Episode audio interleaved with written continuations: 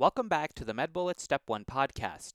In this episode, we go over the topic of multiple endocrine neoplasias from the endocrine section on medbullets.com. Let's start this episode with a clinical snapshot.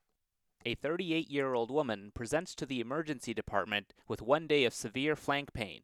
She also notes that she has had intermittent watery diarrhea for the past few weeks. On physical exam, the patient has mild abdominal tenderness to palpation, particularly in the epigastric region and upper left quadrant, as well as costovertebral angle tenderness. Lab studies show hypercalcemia, and an ultrasound shows the presence of a kidney stone. This is a case of multiple endocrine neoplasia type 1, or MEN type 1. Let's now get into the topic. Let's start with a brief introduction about this topic. In terms of an overview, multiple endocrine neoplasia is a cancer syndrome with several associated endocrine neoplasias. There are three MEN types MEN type 1, MEN type 2A, and MEN type 2B. In terms of the genetics, all MEN syndromes have autosomal dominant inheritance. Note that the MEN1 gene is located on chromosome 11 and the RET gene is located on chromosome 10.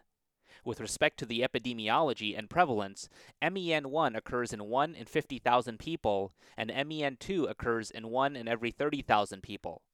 With respect to the prognosis, it is dependent on the MEN type and which neoplasias occur in the individual patient. Let's now go over the classification of MEN.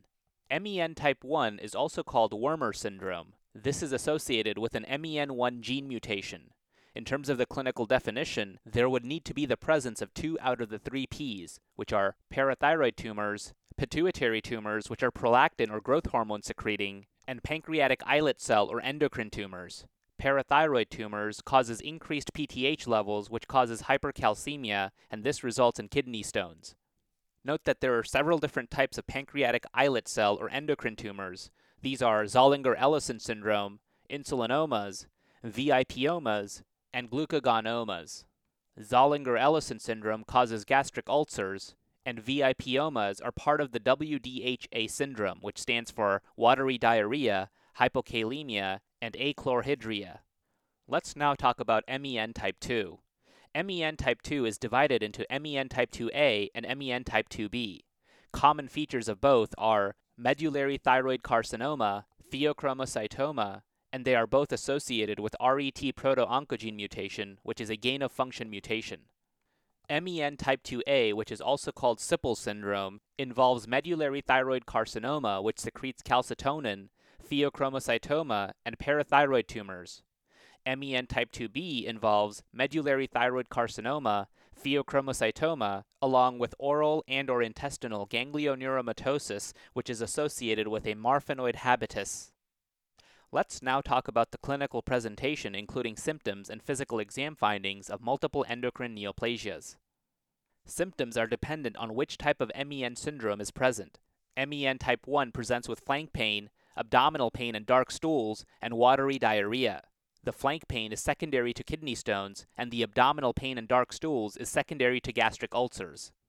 MEN type 2 presents with neck pain, dysphagia, and hoarseness, which are all secondary to a thyroid mass, along with episodic headaches, palpitations, tremulousness, and anxiety, which are all secondary to pheochromocytoma. The physical exam findings of MEN type 1 are costovertebral angle tenderness and abdominal tenderness.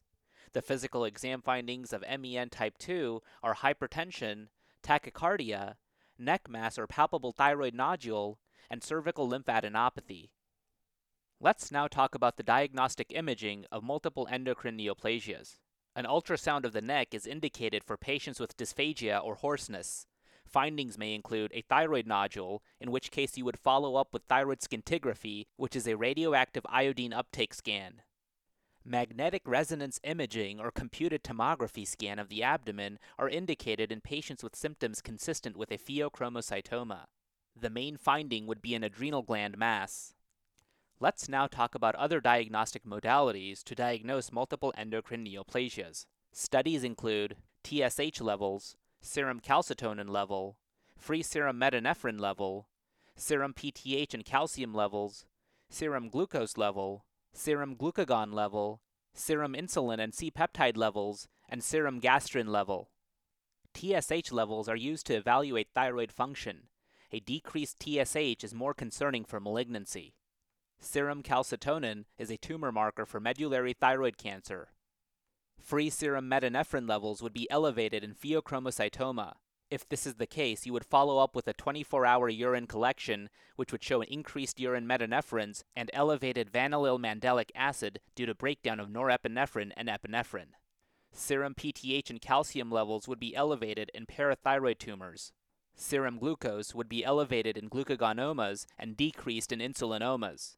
Serum glucagon levels would be elevated in a glucagonoma. Serum insulin and C peptide levels would be elevated in an insulinoma. And finally, serum gastrin levels would be increased in gastrinomas.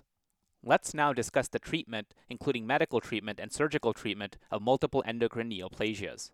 Medical treatment mainly involves the use of proton pump inhibitors, which are indicated in Zollinger Ellison syndrome. The modalities include omeprazole and lansoprazole. With respect to surgical treatments, there are several different modalities. The first is thyroidectomy, which is indicated in medullary thyroid cancer, which is involved in MEN type 2A or type 2B, and if you were to perform a thyroidectomy, you would follow with thyroid hormone supplementation.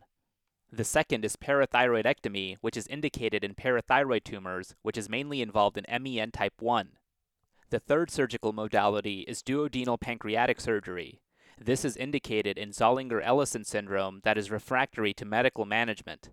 It is also indicated in pancreatic neuroendocrine tumors. And the last surgical procedure is adrenalectomy. It is indicated in pheochromocytoma, and if you were to perform the surgery, you would give preoperative medications to prevent hypertensive crisis. You must always start with alpha blockade and then follow with beta blockade. Relative to the modality, a complete bilateral adrenalectomy is recommended to reduce the risk of recurrence. Okay, so now that we've gone over the major points about this topic, let's go over a few questions to apply the information and get a sense of how this topic has been tested on past exams. First question A 56 year old man comes to the clinic complaining of intermittent abdominal pain for the past two months. He reports that the pain improves with oral intake and is concentrated at the epigastric area. The pain is described as gnawing in quality and improves when he takes his wife's ranitidine. He denies weight changes, fever, chest pain, or recent travel, but endorses, quote, brain fog and decreased libido. An upper endoscopy reveals ulcerations at the duodenum and jejunum. Physical examination demonstrates bilateral hemianopsia, gynecomastia, and diffuse pain upon palpation at the epigastric area. Laboratory findings are demonstrated as follows the serum sodium is 137 milliequivalents per deciliter. The chloride level is 96 milliequivalents per liter. Potassium level is 3.9 milliequivalents per deciliter. Bicarbonate level is 25 milliequivalents per liter. Glucose level is 110 milligrams per deciliter. Creatinine level is 0.7 milligrams per deciliter. And the calcium level is 13.5 milligrams per deciliter. What is the best explanation for this patient's findings? 1. Gastrin secreting tumor of the pancreas. 2. Infection with Helicobacter pylori. 3. Mutation of the APC gene. 4. Mutation of the MEN1 gene. Or 5. Mutation of the RET gene.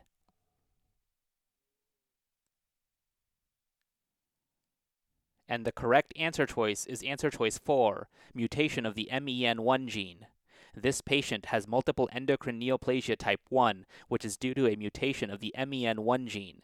He is displaying signs of Zollinger Ellison syndrome, marked by the ulcers at the duodenum and jejunum, prolactinoma, marked by bilateral hemianopsia, gynecomastia, and decreased libido, and parathyroid adenoma, marked by hypercalcemia and brain fog. Remember, multiple endocrine neoplasia, or MEN, is a collection of syndromes that present with a combination of endocrinopathies.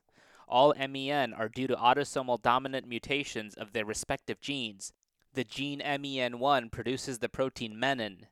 MEN1 presents with pituitary tumors, often prolactin or growth hormone secreting, pancreatic endocrine tumors such as Zollinger Ellison syndrome, insulinoma, VIPomas, and glucagonomas, and parathyroid adenomas. Let's now review the incorrect answer choices. Answer choice 1, gastrin secreting tumor of the pancreas, describes Zollinger Ellison syndrome only, but fails to account for this patient's pituitary and parathyroid abnormalities. Answer choice 2 Infection with Helicobacter pylori can result in peptic ulcer disease, however, ulcers usually occur at the stomach and duodenum and rarely affect the jejunum. Answer choice 3 Mutation of the APC gene results in familial adenomatous polyposis, or FAP, which presents with thousands of polyps within the colon, which ultimately leads to colorectal cancer. And finally, answer choice 5, mutation of the RET gene results in MEN type 2A and MEN type 2B. MEN type 2A presents with parathyroid hyperplasia, medullary thyroid carcinoma, and pheochromocytoma. MEN type 2B presents with medullary thyroid carcinoma, pheochromocytoma, mucosal neuromas, and is associated with marfanoid habitus. In summary, multiple endocrine neoplasia type 1 is due to mutation of the MEN1 gene and presents with pituitary tumors, pancreatic endocrine tumors, and parathyroid adenoma. Next question. A 40 year old male presents to his primary care physician complaining of upper abdominal pain. He reports a four month history of crampy epigastric pain that improves with meals. His past medical history is significant for hypertension that has been well controlled by lisinopril. He does not smoke and drinks alcohol occasionally. His family history is notable for a maternal uncle with acromegaly and a maternal grandfather with parathyroid adenoma requiring surgical resection. Based on clinical suspicion, laboratory serum analysis is obtained and shows abnormal elevation of a peptide. This patient most likely has a mutation in which of the following chromosomes? 1. Chromosome 5, 2. Chromosome 10, 3 chromosome 11, 4, chromosome 13, or 5, chromosome 17.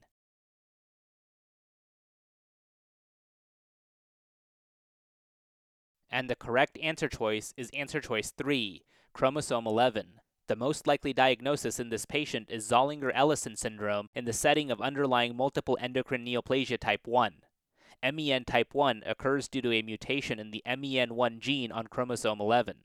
Remember, MEN type 1 is an autosomal dominant cancer syndrome that predisposes individuals to neoplasms in the pituitary gland, parathyroid gland, and endocrine pancreas. Specifically, MEN1 increases the risk of pancreatic islet cell and endocrine tumors, for example, Zollinger Ellison syndrome, insulinoma, glucagonoma, and VIPoma, along with parathyroid adenomas and hormone secreting pituitary tumors, for example, prolactinomas and acromegaly. Individuals with MEN type 1 have a mutation in the MEN1 gene, which encodes for the tumor suppressor protein menin. The MEN1 gene is found on chromosome 11. Let's now review the incorrect answer choices. Answer choice 1, chromosome 5, contains the tumor suppressor gene APC. Mutations in APC are associated with familial adenomatous polyposis, or FAP, a cancer syndrome predisposing individuals to colon polyps and colorectal cancer. Answer choice 2, chromosome 10, contains the RET proto-oncogene. Mutations in RET are associated with MEN type 2A and type 2B. MEN type 2A is characterized by medullary thyroid carcinoma, pheochromocytoma, and parathyroid tumors. MEN type 2B is characterized by medullary thyroid carcinoma, pheochromocytoma, mucosal neuromas, and a marfanoid habitus. Answer choice 4, chromosome 13, contains the tumor suppressor genes retinoblastoma and BRCA2 mutations in the retinoblastoma gene are associated with retinoblastoma and osteosarcoma. Mutations in BRCA2 are associated with an increased risk of breast and ovarian cancers. And finally, answer choice 5, chromosome 17, contains the tumor suppressors P53, BRCA1, and NF1. Mutations in P53 are associated with an increased risk of several tumors throughout the body mutations in BRCA1 are associated with an increased risk of breast and ovarian cancers. A mutation in NF1 is associated with neurofibromatosis type 1, which is characterized by the presence of cafe au lait spots and neurofibromas. In summary, multiple endocrine neoplasia type 1 occurs due to an autosomal dominant mutation in the MEN1 gene on chromosome 11. And that's all for this review about multiple endocrine neoplasias. Hopefully that was helpful. This is the MedBullets Step 1 podcast, a daily audio review session by MedBullets, the free learning and collaboration community for medical student education. Keep in mind that these podcasts are designed to go along with the topics on medbullets.com, and in fact, you can listen to these episodes right on the MedBullets website or mobile app while going through the topic. If you've gotten any value from these MedBullets Step 1 podcasts so far, please consider leaving us a five star rating and writing us a review on Apple Podcasts.